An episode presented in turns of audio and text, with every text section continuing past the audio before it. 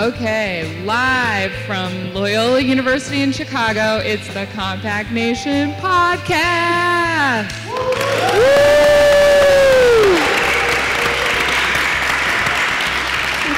Awesome. Awesome. Go, go Wolves. That's right, everybody. We are live from the Midwest Campus Compact Conference. This is Emily Shields, Executive Director of Iowa Campus Compact, and I'm here in person with my co-host. So this week, this month's Where is Andrew is pretty easy. Where are you, Andrew? Uh, I, Andrew Seligsohn, President of Campus Compact, I'm right here in Chicago, Illinois. Yes. JR? And I'm JR Jamison, Director of Indiana Campus Compact, and I'm right here in Chicago with everyone and in the flesh with Andrew. I often talk about, if you're a listener of the podcast, about going on trips with Andrew because he's all over the place. And that I'll carry his hat, I'll take notes, and here I am today. And I'm hat free, so I actually get to sit on the stage next to Andrew And you, his you do have a notebook and a pen, so I do, guess- yeah, that's yeah, true. You're ready to go. so, so yeah. Yeah. So I also just want to warn everyone that there, there's something in the air here at Loyola that has really triggered my allergies. So I'm on quite the drug cocktail right now, and uh, just don't think I should be held accountable for anything that I say as a part of this podcast. The So drug cocktail crazy talk exception. Yeah. uh, That's my disclaimer. Emily has disclaimer. invoked it. Um, so yeah, we are here at the Midwest Campus Compact Conference, which has been going on since yesterday morning. We're going to bring on our keynote speaker, Dr. Byron White, Byron White, here in just a minute. But first, just wanted to start with a few thoughts on how the conference has been going so far and kind of what we're taking away from that. Um, and I, Andrew, tried to steal what I want to talk about, and I stole it back because yesterday morning my team facilitated a session with the Newman Civic Fellows. Um, those are students from across the Midwest who were nominated by their president, one student from each campus nominated for their civic leadership on campus. We did a session with them that was just awesome. A couple of them are here. Thanks for being here, guys. And as is usually the case when I get to talk with students who do this work, um, I walked away real hopeful for, for the future because we should just hand them the reins now. They know what they're doing. Uh, it was a wonderful conversation. I'm just very excited that we had that opportunity. JR? So I, I had two takeaways so far from the conference. One is not program related, but I worked registration yesterday, and I hadn't worked registration for a conference in so long that I'd kind of forgotten what it takes to work reg and how like high intense it is. But the other reminder doing registration was this, are, this is some people's first conference that they're attending. And uh, that was just really a great reminder that we're introducing people to Compact Nation for the first time and getting to meet folks from all over the Midwest who are coming here to learn with and from each other was just a really great moment. I felt like I got to meet everyone who's at the conference being at registration and just remembering what an important role that is. The other thing I enjoyed was the restorative justice panel yesterday at lunch and the organization Circles and Ciphers and learning about them because I was not familiar with the work that they do uh, here in Chicago uh, around restorative justice and their approach really to storytelling. And as someone who cares deeply about stories and believes that it's about human connection and sitting down and getting to know uh, who we are in a very individual, face-to-face level. Uh, that was just refreshing to hear that approach at uh, a, a conference that I wouldn't say um, is completely an academic conference, but because we are Campus Compact, we are very academic based. So to, to see that on stage at lunch and to have the conversations around restorative justice was just a really great takeaway for me. Yeah, it was also fun to have someone on the panel who talked about hating panels, which I really feel like we all could identify with and, and kind of made it a little more entertaining too. Uh, yeah, the love-hate relationship with panels continues as we sit here lined up in front of you. Uh, so I also, I'll, I'll go with two as well. One was, um, we had a session that was just billed as like a conversation with the president of Campus Compact, which was a little weird for me, just to be like, you would come and have a conversation. But we had a really good conversation about uh, where we think our collective efforts at advancing the public purposes of higher education need to go. We had several of the Newman Civic Fellows who participated in that conversation and provided really interesting perspective. Um, you know, I think there was, for me, one of the really interesting things is to come to different parts of the country and hear how things look. And I think, you know, the experience of the state of Wisconsin, which has now in some ways become a focus of the way a lot of people are understanding the whole country and a set of dynamics, the relationship between urban centers and, and rural areas and those kinds of issues came up and, and how universities can respond to that. So I, I've really enjoyed and learned from that conversation and have a lot of things to take home uh, with me. And then the second thing that has been a highlight so far uh, will lead into our conversation with our guest, which was uh, the keynote address last night. So, uh, as Emily mentioned, Byron White, uh, who leads now the uh, Strive Partnership in Cincinnati, but who has a, a, long history both inside and outside higher education, uh, having been in leadership roles at Cleveland State and Xavier, and also has an, another career as a journalist uh, really brought insights about the way that institutions, established institutions like universities, work with communities that, for me, having been involved in this work for a long time, were uh, eye opening, really kind of helped me or prompted me, forced me to rethink a lot of work that I've been involved with and how we think and talk about it. So uh, I am really excited now to have the opportunity to invite Byron to join us at the front of the room and uh, we will continue our conversation. So welcome, Byron White. You don't have your mic yet, right? All right, we want to start with giving you the opportunity to just tell everybody a little bit about what you do at Strive Partnership.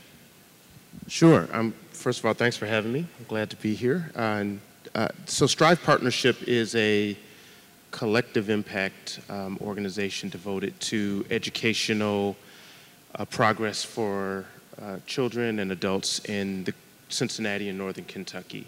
Uh, and so as what we do is we bring together institutions and communities uh, to look collectively at uh, the transition of children along a continuum of educational um, performance um, and activity from cradle to career. And by working together with a sort of a common framework of, of metrics and a common um, set of goals to reach, the idea is that we can accelerate advancement, we can broaden it, and um, really reach comprehensive and transformational change for the entire community around education. Strive Partnership was founded uh, a little over 10 years ago in 2006, and it's uh, its beginnings really launched a whole network of organizations like this that are part of a, a, sort, a sort of a complementary organization, Strive Together, which is this network of 70 plus uh, organizations like this around the country that are attempting to do the same thing in, in uh, cities around the, around the country.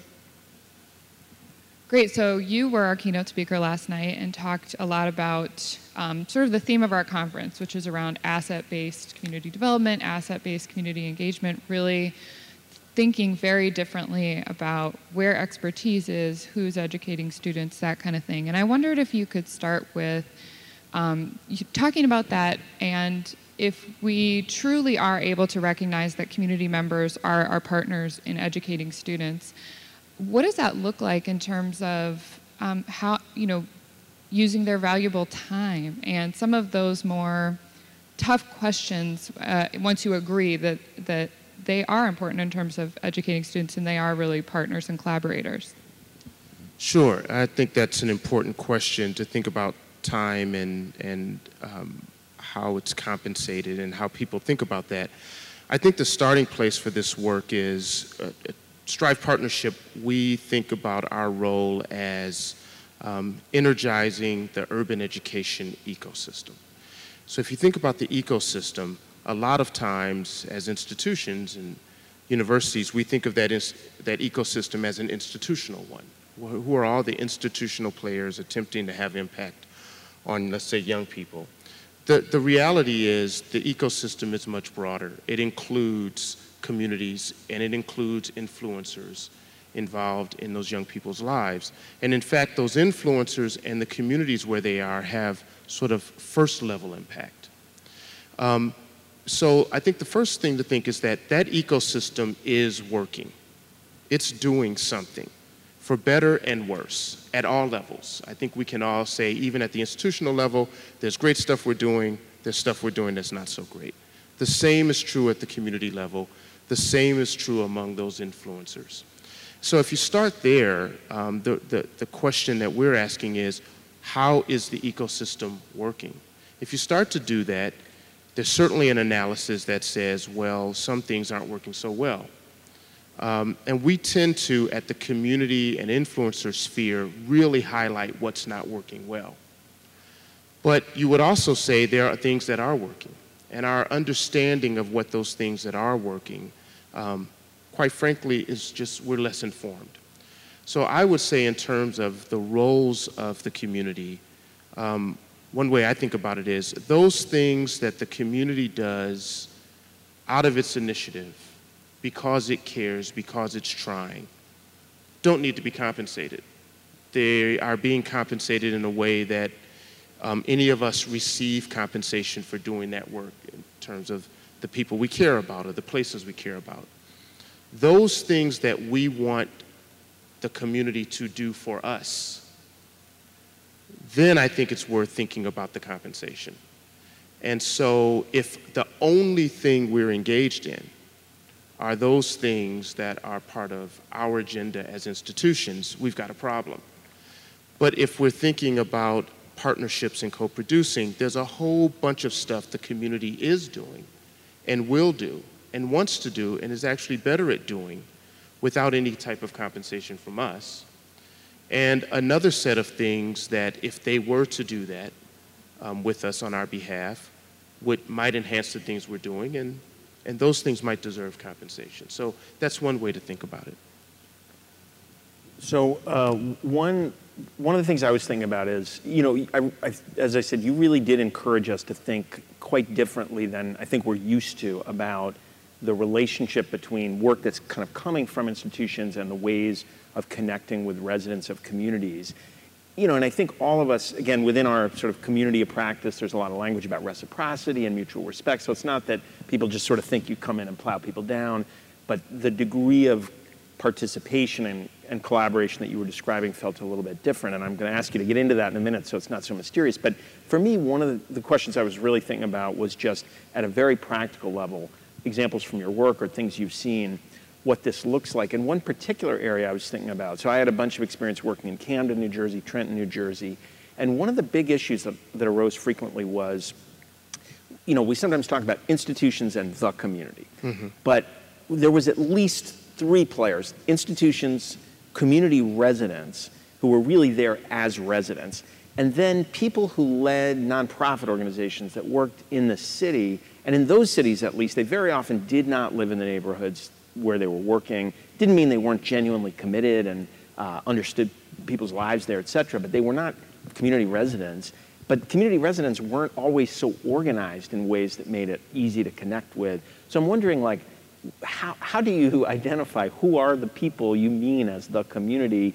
In what forms of organization are you connecting with? How does it work at a practical level? Yeah, that, that's, that's always the question. Who, who are the, folks who are there who are self-anointed and otherwise. Um, so one, one way I would start this is to say, reflect on, on organizations and institutions we work for. And if, if I were to come to you and say, who's real, who's not real, who's in, who's not in, who's the real person who represents the institution, who doesn't. Here are 20 faculty working in the neighborhood. Um, who do, which one do I go see to get the real notion of what the university means, it's a mess, right? there, and so in, so in some ways, I think we sort of expect a different level of order from the community than we have ourselves. It's just that we know how to navigate our, our level of order. We know the code words, we know the cues, we know the symbols, and the same is true for the community, right? So when you go in and sometimes in demanding, okay, give some clarity to this mess, like who's legitimate, who's not, who represents, who doesn't, you know, uh, we don't do a much better job of that. Having said that, one of the things that is important is um, who are, by looking at what the community does rather than just what it says or just what it's assigned to do, you, you do start to get a sense of um, where legitimacy rests in the community. Um, uh, one, you know, one sort of central community organizing question is if you go and say, um, listen, I'd like to talk with 30 residents tonight, can you pull them together? There are some organizations that can do that and some organizations that can't. The organizations that can are kind of a signal that they have some legitimacy. Um, and so one, as we've thought about this ecosystem, we've been very careful to distinguish influencers from a community sphere of activity from institutions. And here's the way we think about it. Influencers are those folks for whom, because we're, we're talking about students being at the center, students and learners would identify as having legitimacy and impact in their lives. They would, not necessarily the folks who declares, uh, the folks who declare that they are. But if I ask young people, who matters? Who are the champions of education in your life? They would say, this group of people. At the community level, it's who's mobilized people like that to do work at a community level. That could be, you know, um, an association. It could be sometimes a faith-based community. Um, and then at the institutional level, it's more of um, where are folks, professionals, people being paid to do that work. So um, there's no hard, fast way to distinguish this. But the signals of it have to do with how people are making choices. I think where it really becomes difficult is that sometimes the community identifies um, and gives legitimacy to individuals or organizations that are problematic for the institution. Um, why that person? Um, are they the best representative? They're not the easiest person to get along with. They aren't the folks who really understand what we do. And, um, you know, then, you know, the real question is, it starts to ask where, where is the power really? Are we willing to concede some level of authority and choice to the community in that, in that uh, exchange? So it's one way to think about those things. Thinking about power, at your talk last night, Dr. White, uh, one quote stuck out to me. You mentioned our, and by our I took that as higher education, that our newfound emphasis on equity could actually marginalize. And as we're having more conversations about equity in higher education, we're getting students excited about that. And not to steal your word, Andrew, but in some ways, equity has become the shiny new toy of our work of community engagement. What would be your advice on how we best prepare students, and really faculty for that matter, who are working with the students, to make sure that we are not marginalizing communities more so than we already are?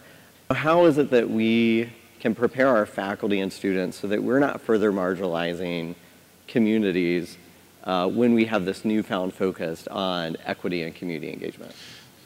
Yeah, um, I, so I have two concerns about this sort of equity emphasis. Um, and the first one, along the lines of what you said, is mm-hmm. um, so inequity, especially particularly racial inequity, is hardly new. And for the communities, many of the communities where we're working in, it is, it is not only not new, it is the focal point of community work. It is the core understanding of why the work is being done. So I think the first part is just a, is a level of humility here that just says, because I might be enlightened or because I might be paying more attention or giving more emphasis, the assumption should not be now that the world is. So as a certain part of, of this, I think that just starts with um, how could I have missed this? Who, is, who has been doing this? And maybe a, a greater level of respect for the work that has been done, mm-hmm. which is very different than saying, now that we've discovered this, you know, we should go gung ho and, and, and, and really make it work for everyone. Um, but part of, part of doing that means um, discovering then what maybe hasn't been known. And so on a college campus, and I was sharing this last night, I promise you that there are folks who have been deeply engaged in racial equity work. They have been working with students of color or marginalized students in some ways. Um, not officially, not because it's um, uh, you know, a, a, part of the, the official agenda. Not, it's not receiving awards, but they've been doing the work. So one is just to start by acknowledging those folks and asking them to help um, share and lead in this transition. You know, it is, uh, sometimes I think even at a campus, let's say that where the the majority student and employment profile is very different from the community working in is a uh, you know, sense that there are these two worlds and you know, they have nothing to do with each other. But there are folks spanning those worlds all the time. There are employees at the university that live in the neighborhood. They may be working in food services or some other area. They are crossing the brink. There are faculty or administrators or other staff members um, in the university. I'm thinking of my administrative assistant at Cleveland State, whose family lives right next door. Um, uh, or, you know, so there are these connectors that exist. And I think that part of it is just, you know, a place to start is let's really expose those connectors, not assume they don't exist, and really take advantage of, uh, of the assets that we have uh, right in front of, front of us. I'll just say very quickly, the other thing that concerns me though about the equity effort is that by, if we ascribe to people who lack um, a certain means that other people have, a disparity, and we ascribe to them a, that they're making decisions or they're taking actions because of that deficiency, that Eh, then I think we can easily bypass the expertise, the insights they bring, regardless of their disparity. So if, um, if, if parents are choosing not to attend a parent-teacher conference, parent-teacher conferences in the neighborhood, and we assume that's because they lack the means to get to the parent-teacher conference. They're overworked. They don't have the transportation or childcare um, and we say, hey, we're responding to this inequity. We're still assuming that the parent-teacher conference is a good thing to get to. That, you know, if they had the means, they'd make a better choice. So let's help them make a better choice.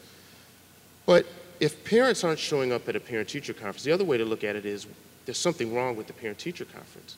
Maybe the whole structure of that as a means of engagement between parent and teacher is inequitable.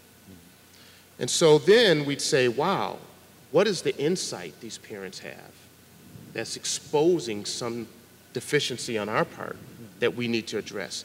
Not the condition they're operating under, but the structure we've created. And um, so, you know, maybe the parent teacher conference needs to be on a Saturday morning in the park. I think that's when you start to get to the real issues of equity um, and not just sort of helping to make, hoping all folks can make proper middle class decisions if we help them get the, the right means to do that. Can I ask you a question about where that leads? That is, you know, the, the micro example of the parent teacher conference is something you could imagine a good school principal working to rethink and create better ways of, of having dialogue between teachers and parents about their kids, et cetera. But you are working with the school superintendent and leaders of universities and leaders of big nonprofit organizations. And what's the willingness or what's the need from your perspective to be willing to not just blow up these little micro things, which could be important, but actually to start blowing up things that are much bigger than that and thinking about redesigning systems? Like, right. how, how deep do you need to go and, and how do you get that going? Very deep. I mean, look, if we're going to if we're going to play in the inequity space, this is real work. I mean, this is what concerns me. If we if if if the equity conversation becomes just a new way to help us justify tinkering around the edges, disaggregating data, exposing inequities that have always been a part of what we're doing and paying more attention to them in our reporting, then you know we're this is just yet another um, you know we're just pretending again and we're going to be in the same place 20 years from now that we are now. If we're serious about tackling racial inequity then it's it's a systems blow up if i promise you if you go to a school and tell a principal why don't we change the parent teacher conferences from 15 minute meetings in the morning once a semester to picnics in the park on Saturday morning, you will take on the entire system. the entire system. This disrupts everything. Work, you know, um, um, you know, the, what is work, when, what do you owe, who gets compensated, where does it go, what's inside the school, what's outside the school, what's the liability, all of those things get exposed. So um, I think, but I think that for higher ed in this work, this is the work that higher education can do. This is beyond a nonprofit trying to, you know, help do a program in a neighborhood. This is where you bring the big guns. You bring data, expertise, know-how, um, clout to the table. And if that is partnered with the kinds of insights and passion and commitment on a community level, then maybe we can start to address the kinds of structures that really do lead to the kinds of inequities we're talking about. But if we're going to do it, let's do it. So we want to make sure we have time for folks in our audience to ask questions. Um, if you're going to do that, I need you to come right up here, which is going to be awkward, but to pass the microphone back and forth, you can just come stand next to me. I'm going to ask him one more question, and then hopefully by the time he gets done, there will be someone standing here ready to ask the next one. Sound good? Okay. So um, let me just regroup here. One of the things I loved about what you said last night was don't start anything you, you can kill yourself. Don't start anything that's so just controlled by and dependent on you that you could, you know, turn it back off. That means doing something really collaboratively. It also means we not, might not be able to neatly package what impact we had and answer some of those results questions that are important and we do have to answer, but seem to be in tension with this idea of really, really collaborating. So, what do you think about that? Yeah, um, the one of the big institutional hindrances to doing this work has to do with producing outcomes and getting credit for it. And we could we can sort of pretend that's not there. It's there. In fact, I think that. Um, one of the uh, reasons why when, when this work isn't really legitimate in the eyes of the community is when we pretend there aren't those objectives, right? So we go in saying, hey, we're doing this thing because it's the right thing to do, and we want to get this done with you and all of this, and we don't disclose, by the way, there's a grant we have to fulfill, and there's a research agenda that I have to meet, and so forth. I have found, first, one way um, is to be transparent is to bring the community in on all of the real outcomes and goals the institution has. Um, people don't believe, I'll just tell a very quick story. When I got to Xavier, the university had bought um, a building in a neighborhood, in the neighborhood where we were going to do some work with the idea of using it as a community center. And when I came on, I thought, hey, I'm going to go out in the neighborhood and tell them this great news about this community center. We're opening up for the community. And so we've got this space. I'm meeting in these meetings. We've got this space. You can use it. The parking's free. It's all good. And the first question people asked was, okay, so is this part of a, the beginning of a land grab for our neighborhood? Because the assumption was there's no way in the world the university is just doing this out of the goodness of its heart to and they were right. They were absolutely right. It wasn't the beginning of a land grab, but, um, but there were a whole set of motives. And if you're not transparent about them, people will, will invent them.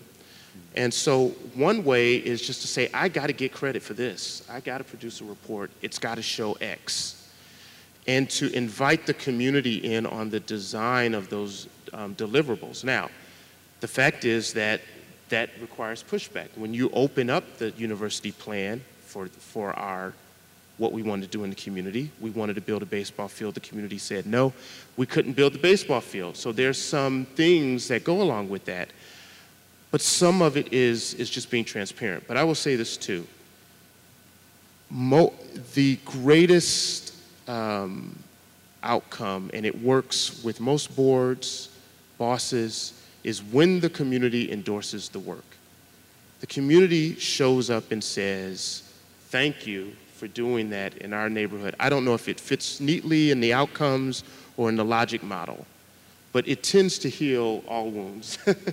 and, and so, um, you know, really getting to a point where there's a degree of partnership such that the community not only owns it, but credits the institution.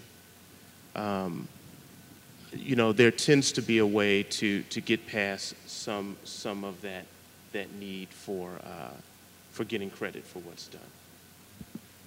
Thanks. So we want to take some questions from our live audience. So I'm going to turn it over. Please introduce yourself first. Hi, I'm Robin Grinnell with Michigan Campus Compact. Um, thank you, Dr. White. Um, I am really personally intrigued with the notion of systems change and shaking things up um, having children that have gone through K-12 system, working with higher ed, and now through Compact Nation, we're really promoting authentic campus community partnerships. And as I'm working with campuses, what we run into is everybody has a different calendar, everybody has a different funding cycle, everybody has a different everything. And so as we look at systems change, it's not just one system, mm-hmm. it's multiple. And we need allies who can help us say, yes, this is important. Yes, we need to change. Yes, we need to not get more relaxed on student privacy, but figure a way around this.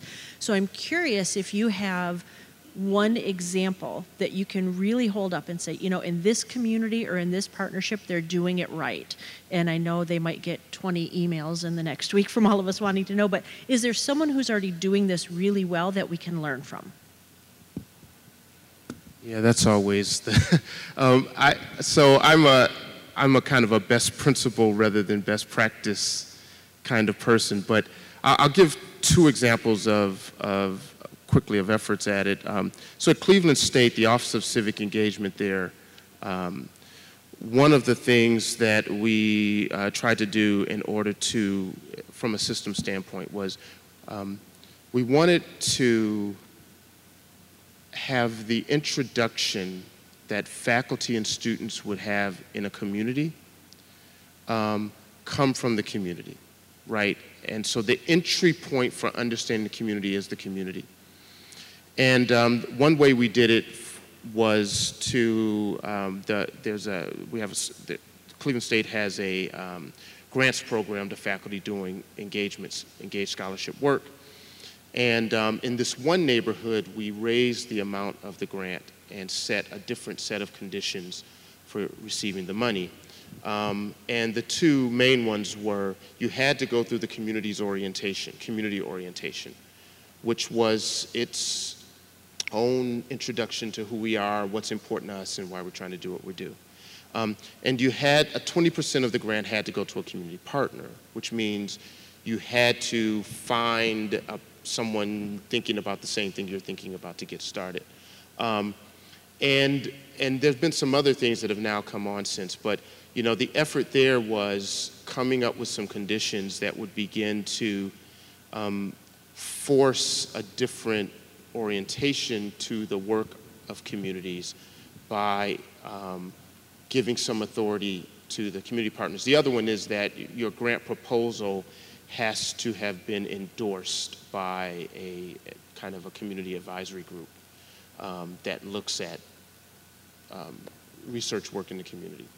Um, the, the other, though, comes from the other way, and that is um, we did a lot of work in the Evanston neighborhood in Cincinnati, um, Xavier did, and we started to see the community push the institution on changing some systems.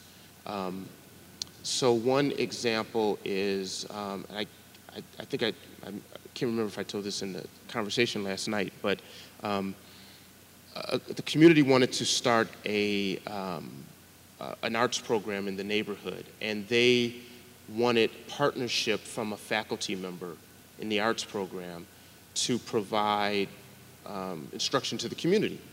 And you know, this would this breaks like this just messed up every kind of, of situation for the university.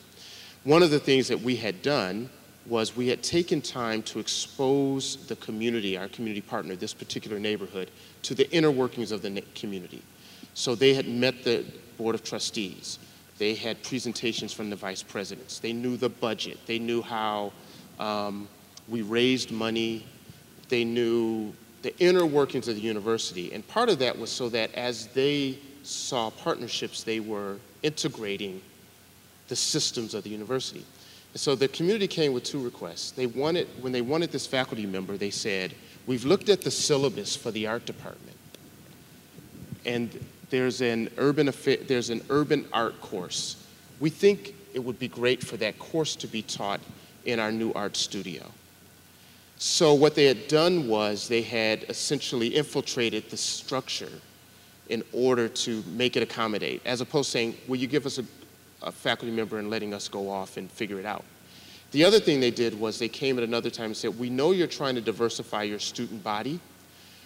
The, the top, best and brightest um, kids in our neighborhood could help do that.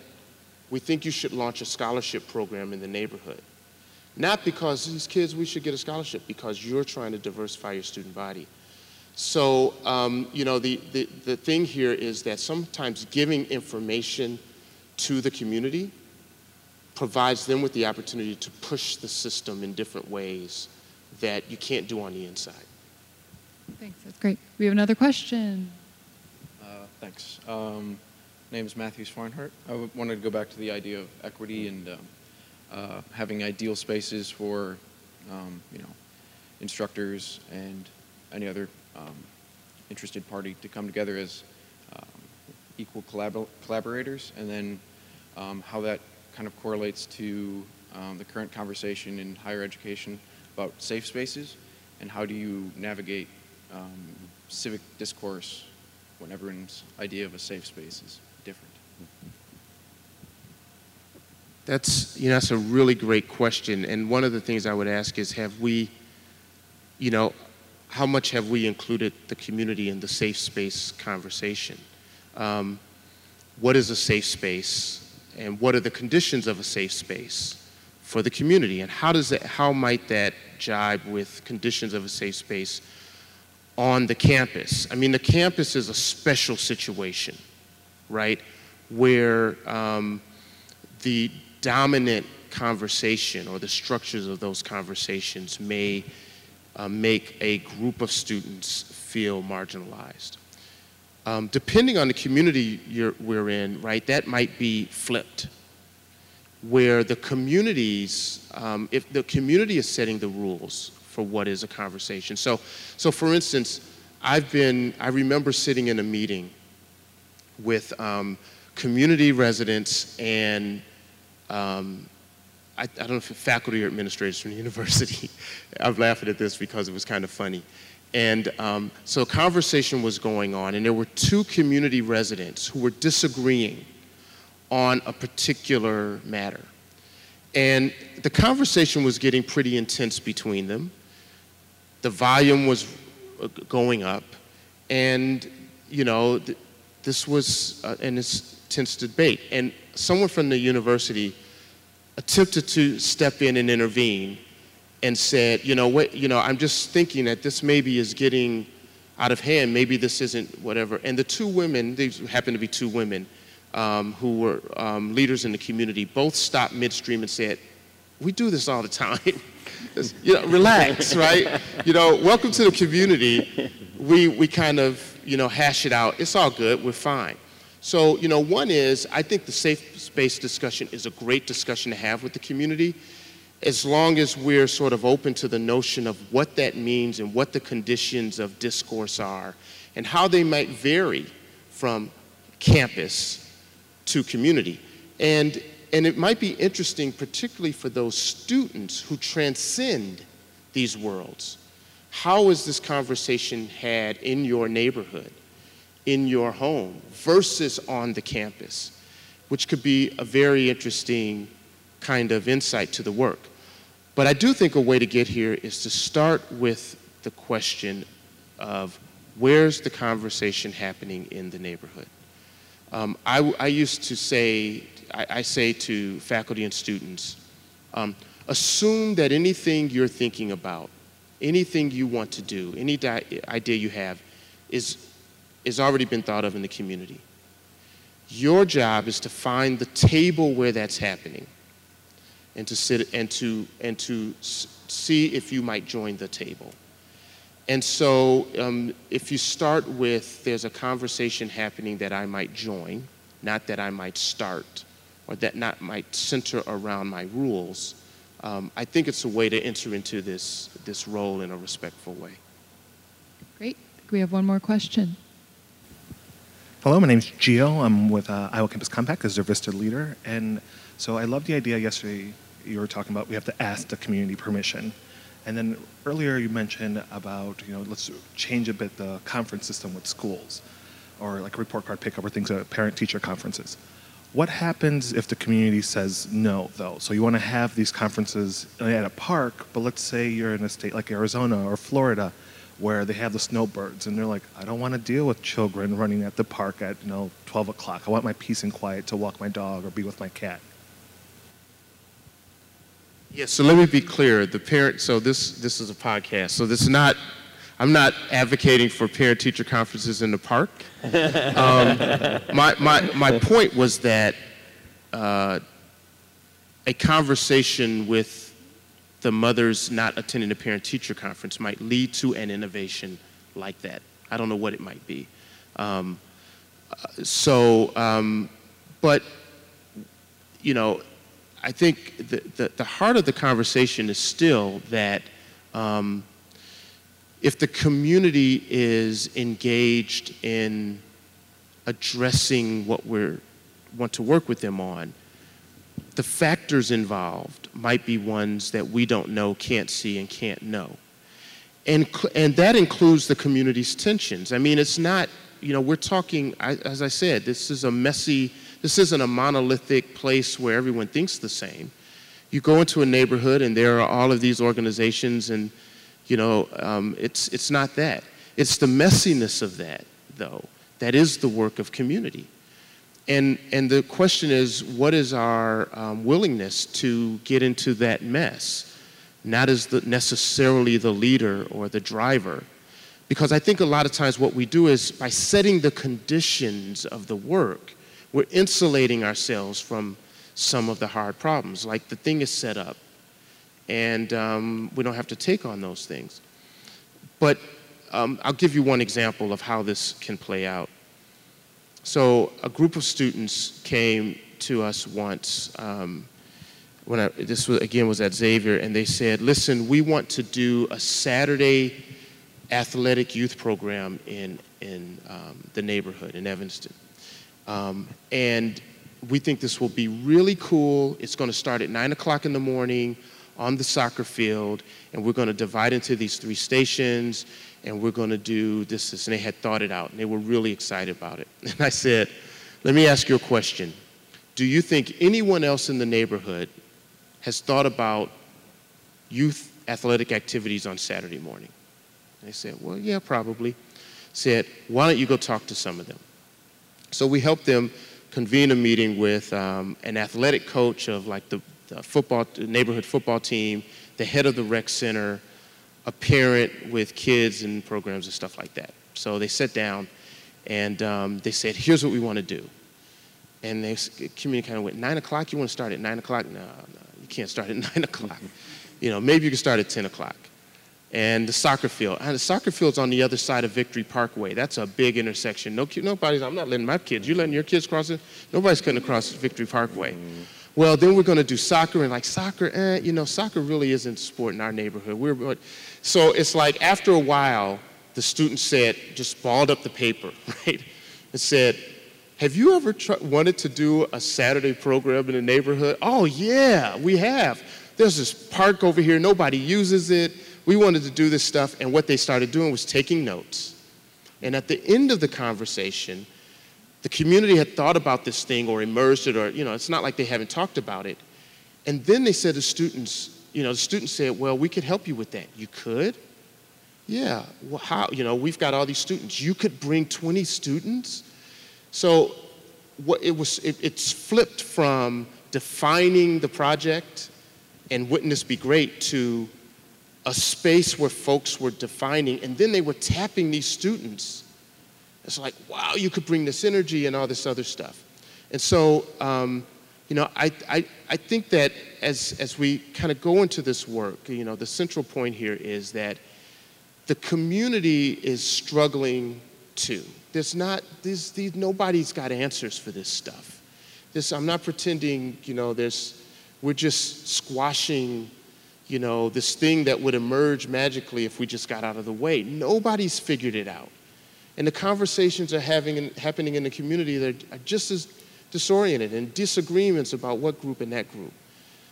But that stuff is the heart of the, of the work. And if we don't learn to engage it, bring it out, navigate it, and really give it legitimacy, then we're not going to innovate and come up with the kinds of solutions that we want to have. And so, um, listening, paying attention, not asking what people want, but asking what they do, how they're being, what they're figuring out, what are the choices you're already making, learning and discovering from those. I think what we'll find is an eagerness on the part of the community to tap into the resources and expertise that we bring. Um, but it's, it sort of starts from, from the inside out, I think, to really have that conversation in, in the most legitimate way. Byron White, I cannot thank you enough for doing this. Uh, it's been so great to talk to you. We have one more thing we need to do. I mentioned that you know the three of us are here in person, aren't usually together, but there's another person here who is responsible for this, and we just met today. So our producer Naval Mahdi, come on up, Naval. Woo.